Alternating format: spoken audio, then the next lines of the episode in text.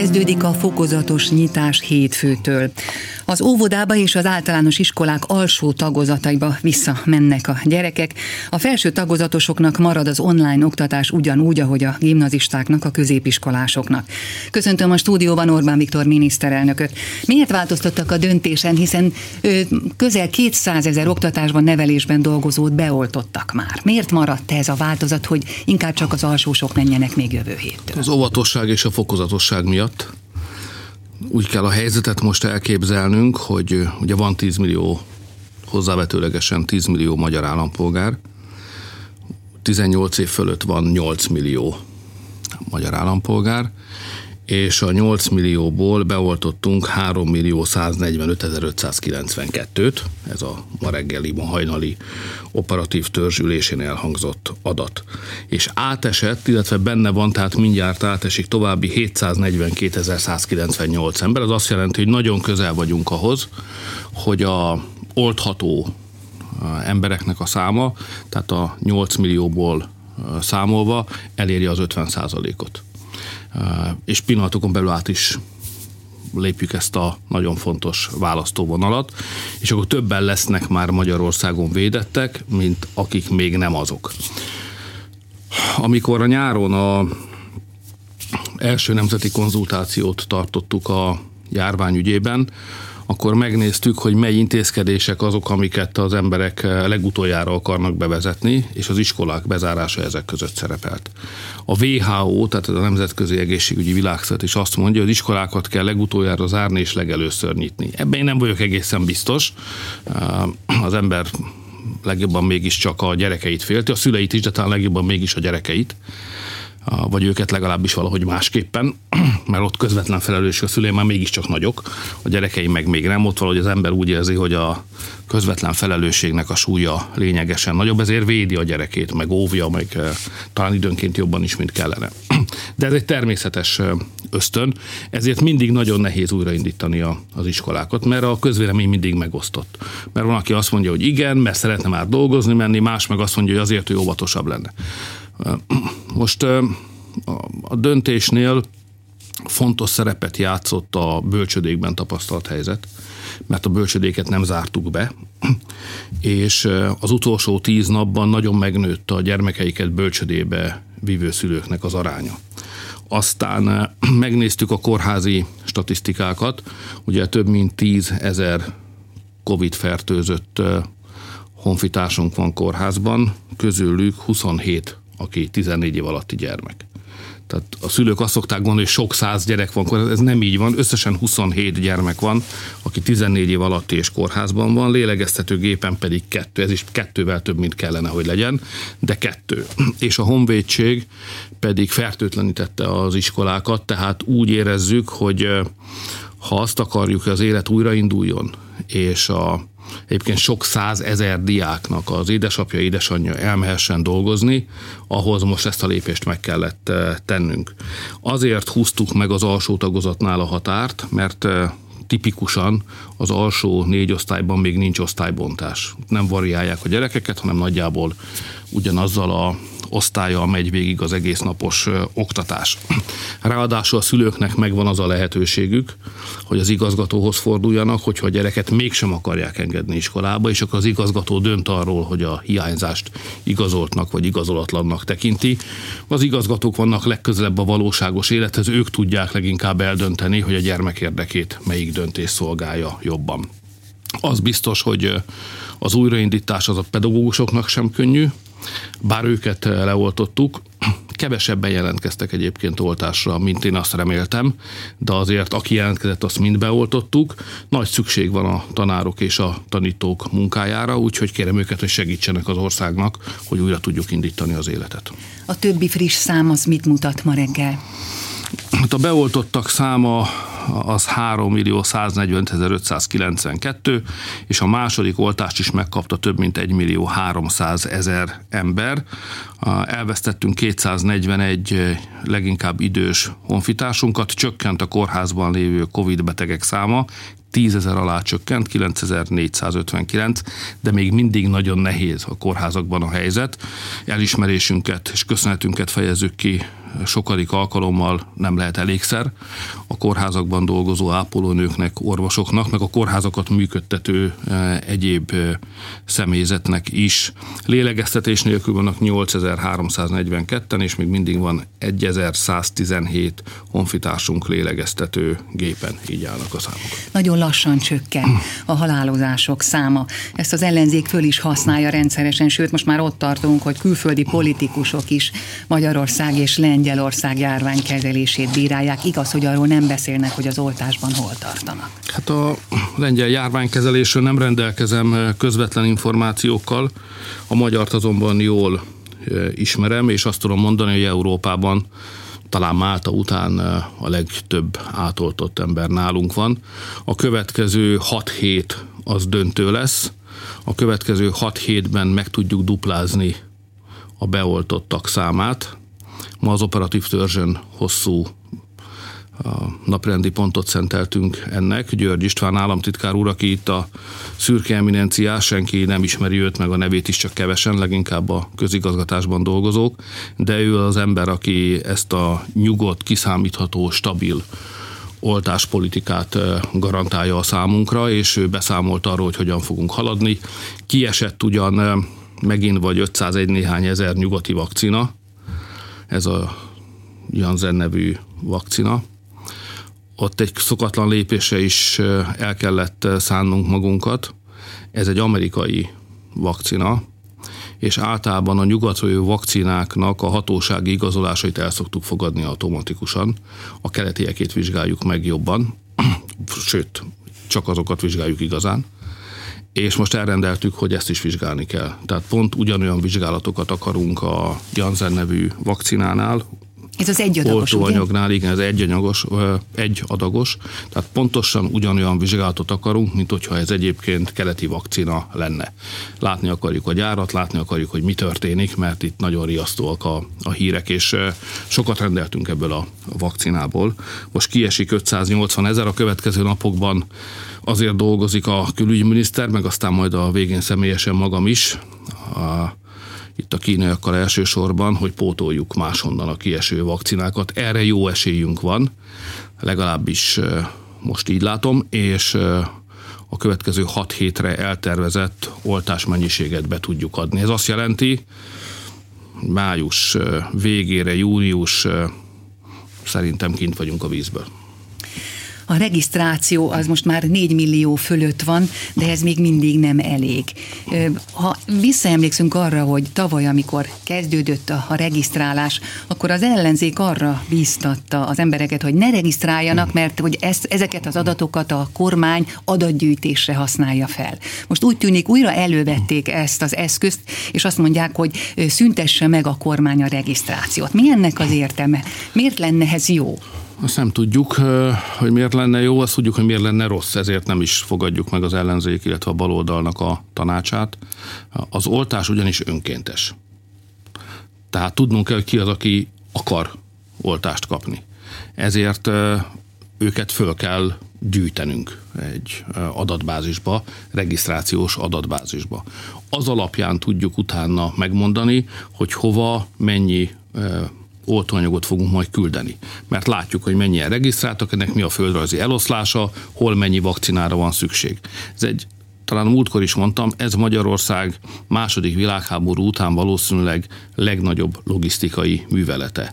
Ennyi ember beoltani, ugye önkéntes, tehát regisztráltakat nyilvántartani.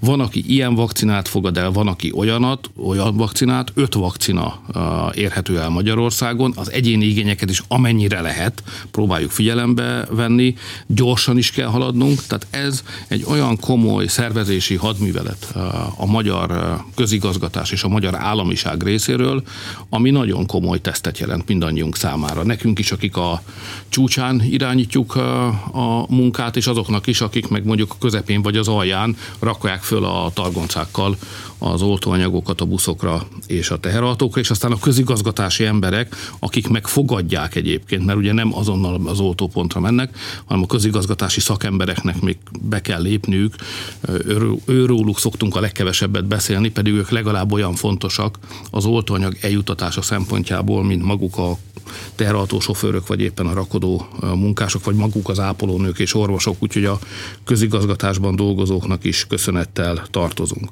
Most fontosnak tartom, hogy az időseket beoltottuk, tehát a, a 65 év feletti regisztráltak közül mindenkit beoltottunk, akit el tudtunk érni. Még mindig van néhány ember, akit valahogy nem tudunk elérni, vagy mert a, a gyermekei regisztrálták, és ő nem akarja fölvenni, vagy nincs. Az a, vannak technikai nehézségek, de lényegében azt lehet mondani, hogy akit a vírus halálosan megbetegíthet, és regisztrált, oltást kért a baj ellen, azokat be is oltottuk. Nagyon kicsi elmaradás van, és annak is inkább technikai az oka, tehát könnyebben alszunk mindannyian, akik felelősséget érzünk az idősebb honfitársaink iránt. Most van itt még egy dolog, amivel számolni kell, és a regisztráltak száma innen nézve alacsony. Egyébként 4 millió 219 ember regisztrált. Valahogy kialakult egy olyan képzet, találkoztam ilyen véleményekkel, azt hiszem a nyári immunitás számomra rendkívül ellenszembes kifejezésének a következtében, mi se vagyunk állatok, hogy azt hiszik emberek, hogy lesz egy olyan helyzet, amikor a társadalomnak a 60-70 százalékát már beoltották, ő nem kapta el, és neki már nem kell beoltatnia magát, mert megúszta.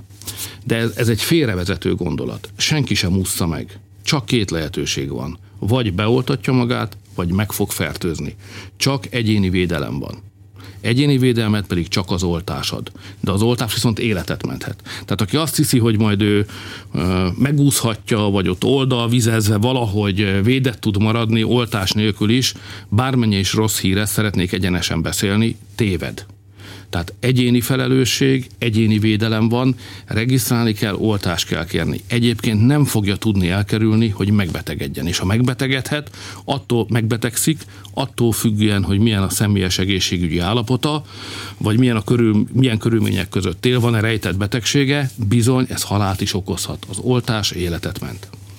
Tegyük fel egy nyugdíjas, aki korábban úgy gondolta, hogy ő nem veszi fel az oltást, és mondjuk el is hagyta, már elveszett az a levél, amit az operatív törstől kapott. Az mit tegyen? Menjen a házi orvoshoz, és jelezze, hogy ő szeretne, és kérje, hogy valaki regisztrálja őt, vagy menjen a kormányablakhoz, és kérje meg, hogy itt van a személy, vagy, és a tajszámom megkérem, hogy regisztráljanak engem? Hát megmondom őszintén, hogy én még ahhoz a nemzedékhez tartozom, és nagyon remélem, hogy az ország nem változott hátrányára, mióta benőtt a fejem lágya, a, hogy a legnagyobb közbizalom a mi falunkban az a, az orvos iránt volt.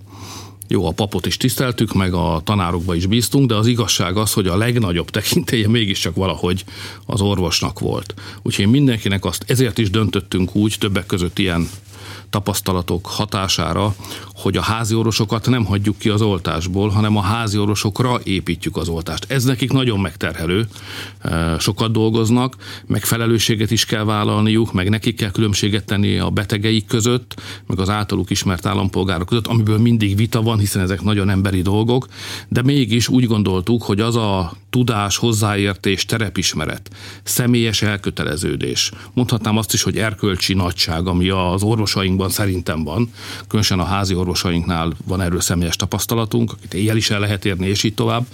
Tehát őket nem akartuk kihagyni ebből a dologból, mert ez ugyan egy logisztikai művelet, de ugyanakkor nagyon mélyen emberi, meg humán művelet. Tehát nem eh, zsákrumplikat kell itt földobálni a terrahatóra, hanem embereket kell beoltani és ezért a házi orvosokat, akiket még egyszer mondom, szellemi értelemben az ország eh, jobb vagy kiemelkedően jó állapotban, részé, állapotban lévő részéhez szoktunk sorolni, a, a, az ő érzelmi intelligenciájukat be akartuk vonni ebbe a munkába. Ezért most azt mondom mindenkinek, hogy ha valami bizonytalanság van, valamit nem ért, nem tud, akkor úgy, mint hogy mit csináltuk gyerekkoromban, bátran forduljon a házi orvosához. Szerintem a leghumánusabb segítséget ott kaphatja meg.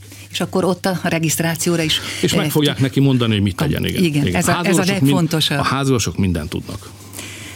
Beszéljünk arról, hogy nagyon fontos lenne az, hogy mindenki egyformán úgy véje, vagy elfogadja azt az állítást, hogy egyetlen megoldás van, és ez a, az oltás, a vakcina hogy az egész országban a politikusok és a sajtó teljes egésze ezt az üzenetet próbálja közvetíteni, mert hogy ez a lényeg. És mégsem ezt látjuk. Itt a külügyminisztérium államtitkára összeszámolta, hogy három nap alatt 70 oltás ellenes cikk született a magyar sajtóban. Onnan elkezdve, hogy egyszer kevés a lélegeztetőgép, aztán meg sok, aztán meg, hogy havonta milliókba kerül a, a fennmaradóknak a, a tárolása, szóval nem tudja az ember, hogy miért ilyen híreket közvetít a sajtó egy része. Most dolgoznunk kell ezért a elemzés meg a filozófálás maradhat későbbre de azért kultúrantropológiai vagy politika, embertani szempontból majd érdemes lesz egy pillantást vetni saját magunkra, mint Magyarországra, meg magyar népre, mert figyelve a nemzetközi fejleményeket, én olyat, ami Magyarországon zajlik, nem láttam. Tehát én olyan baloldalt egyetlen országban sem láttam, amelyik nyíltan kendőzetlenül, hol egyenesen, hol ravasz módon, de folyamatosan olyan politikát folytat, ami válsághoz vezet, ami a járvány elhúzódását célozza, ami a lassabb kilábalást célozza, ami elbizonytalanítja az embereket abban, hogy most akkor hihetnek-e a kormánynak, aki egyébként most nem kormány, hanem az védekezés irányítója, és így a biztonságos élet egyik legfontosabb garanciája. Ez most nem egy politikai kormány, hanem egy válságkezelő eh, operatív törzs, amiről beszélünk. Én is inkább érzem magam az operatív törzs vezetőjének, mint miniszterelnöknek. Most nincs politika, most élet van, meg életmentés van. Eh, és azt látom, hogy a a hatalom, éjséget, hatalom éjségét nem tudja legyűrni a baloldal, és úgy viselkedik, amit egész Európában sehol nem tapasztalok. Tehát, és azt időnként el is mondják, tehát hogy ők abban érdekeltek, hogy elhúzódjon, akkor van egy szakértő azt mondja, hogy majd ez jól meggyengíti a kormányt, és növelni fogja az ellenzék, illetve a baloldal hatalom, hatalomra jutási esélyeit. A másik azt mondja, hogy nem használják ki a meghaltak szenvedéseit, meg lelki bajait a kormány ellen. Tehát eszement dolgokat tapasztalok. Tehát em, ne, nagyon nehéz jól fölösleges sérelmeket okozó tónus nélkül beszélni erről az egész jelenségről. Tehát ez, ez, ezzel foglalkoznunk kell. Ez mégse egy egészséges dolog.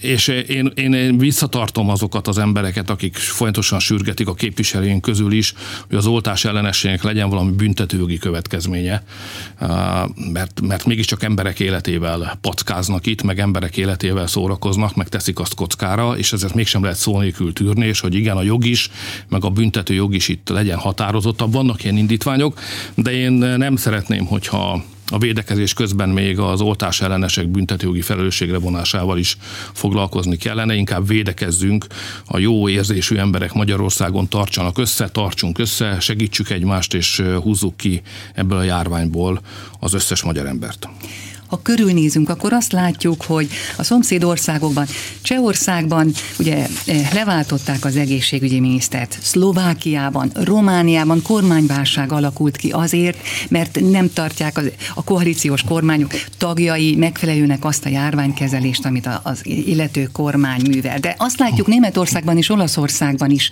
hogy nincs egyetértés a szövetségi kormányzat vagy egészségügyi kormányzat és a tartományi vezetés között. Tehát látszik az, hogy ha nincs egyetértés ebben, ha nincs egy akarat, azt nagyon megsínli a járványkezelés. Igen, de a nyugatiak, illetve a többi országban a vita mégiscsak arról szól, hogy hogyan segítsünk jobban együtt, közösen az embereknek. Magyarország meg baloldal arról beszél, hogy hogyan ártsunk a kormánynak.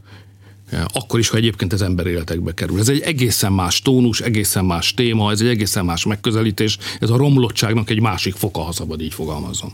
Le vagyok sújtva, megmondom őszintén azon, amit a baloldaltól látok. Még mindig bent van a parlament előtt az a határozati javaslatuk, hogy hogy ne oltsuk be az embereket kínai vakcinákkal, holott egyébként, ha nem használnánk a kínai vakcinákat, meg az orosz vakcinát, vagyis a keletieket, akkor kb. fele annyi ember lenne beoltva. A, látom a törekvéseket, akkor a következő 6 hét, ami kulcs lesz. Azért is szaporodtak föl az oltás ellenes hangok a baloldalon. Mert ha 6 hét alatt sikerül végrehajtanunk az oltási tervet, akkor kint vagyunk a vízből, akkor túl vagyunk az egészen. Akkor Magyarország a világon az első, második, harmadik helyen lábal ki ebből a bajból, ami nem a kormány sikere, hanem az egész ország sikere, és sok magyar ember, sok ezer magyar ember életét mentjük eh, meg vele.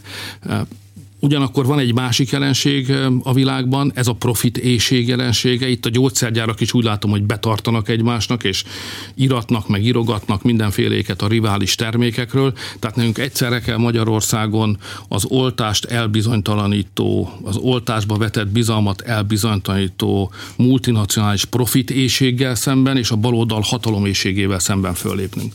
Szerencsénk van a ön ide idézett példái is ezt mutatják, hogy Magyarországon egységes kormányzás van. Ott a koalíciós kormányok vannak. Ott a helyzet rendkívül törékeny, mert nagy, nagy stressz, nagy nyomás, nagy felelősség egy ilyen járványnak a kezelése. És minél több elemből van összerakva egy kormány, annál inkább a varratoknál a teher alatt megrepedhet az egység. Most Magyarországon szerencsénk van, mert az emberek úgy döntöttek 2018-ban is, hogy ne törékeny koalíciós kormányunk, hanem egy egységes kormányunk legyen. A keresztény demokraták és a Fidesz nem koalícióban van, hanem szövetségben, és egy teljes egységben tudunk dolgozni. Ez a járványkezelésben komoly előnyt jelent a számunkra. Ön úgy fogalmazott, hogy 3,5 millió, tehát ön 35 százalékos átoltottságnál kezdhetjük meg a nyitást nagyon óvatosan a teraszok meg fognak nyílni, hogyha elértük ezt a bizonyos 35%-os átoltottságot. Mit lehet látni, hogy hogyan készülnek, van-e tapasztalat, a kamarák hogyan számolnak be az operatív törzsnek vagy önnek arról, hogy el tud-e indulni valójában a gazdaság? Számos egyeztetést folytattunk, a kereskedelmi és iparkamarának külön szeretnék köszönetet mondani, akik végig folyamatos konzultációban vannak velünk, de a szállodaipar és a vendéglátóipar képviselőinek is köszönetet mondok, mert ők is folyamatosan folyamatosan egyeztetnek velünk, tettek javaslatokat, amiket el tudtunk fogadni, és voltak olyan döntéseink, amelyek bár nem estek nekik jók, de belátták, hogy együtt kell vele élni. Például, amikor zárni kellett. Most úgy áll a helyzet, én nagyon optimista vagyok. A teraszok kinyitása az egy szimbolikus dolog, az a régi életünknek egy nagyon látványos darabja, amit visszaszereztünk. És látom, a pénzügyminisztérium készíti a 2022-es költségvetést, az az újraindításnak a költségvetése. 21-ben és 22-ben 5000 milliárd forintot fogunk fordítani a gazdaság újraindítására, tehát nem csak reményt látok már, hanem látom az esélyt, hogy mindenkinek sikerül majd talpra állnia. Mindenki vissza tudja szerezni a munkahelyét, vagy egy új munkahelyet, helyet kaphat a régi elvesztett helyet, tartjuk azt az ígéretünket, sőt nem ígéret ez, hanem vállalás, hogy minden munkahelyet, mind, amit a vírus tönkretett munkahelyet, azt vagy újraindítjuk, vagy helyette egy másikat fogunk indítani, sőt ma úgy látom, hogy ennél többet is tudok vállalni, több munkahelyünk lesz a vírus járvány után, mint a, azt megelőzően volt, tehát nőni fog a munkahelyeknek a száma, a költségvetési lábát látom, tehát most már nem reményről beszélek, hanem egy esélyt látok arra, hogy mindenki ismét talpra tud majd állni. A teraszok fontosak, még egyszer mondom, a régi életünk egy darab, darabjáról van szó. Volt olyan kerület, ott a Várba is, ahol mi dolgozunk, ott láttam az első kerület, az tavaly uh, valahol ott az év végén, vagy hogy megduplázta a, a teraszdíjakat. Szerintem ez nem jó politika, úgyhogy most nem csak megnyitjuk a teraszokat, hanem eltöröltük központilag a teraszdíjakat is. Elnézést kell kérnem az önkormányzatoktól, ezt nem tudtam rájuk bízni, mert sok rossz tapasztalatom volt. Tehát a teraszdíjakat azt központilag töröltük el, sőt a bürokratikus engedélyeket is eltöröltük. Néhány biztonsági szabály betartása mellett kifejezetten bátorítjuk a vendéglátósokat, hogy tegyék ki a székeiket és nyissanak teraszokat és nyissák ki a kerthelységeiket. És függetlenül a nyitástól áprilisban és májusban is számíthatnak a bértámogatásra, ezt automatikusan folyósítja számukra a kormány. Köszönöm. Orbán Viktor miniszterelnököt hallották.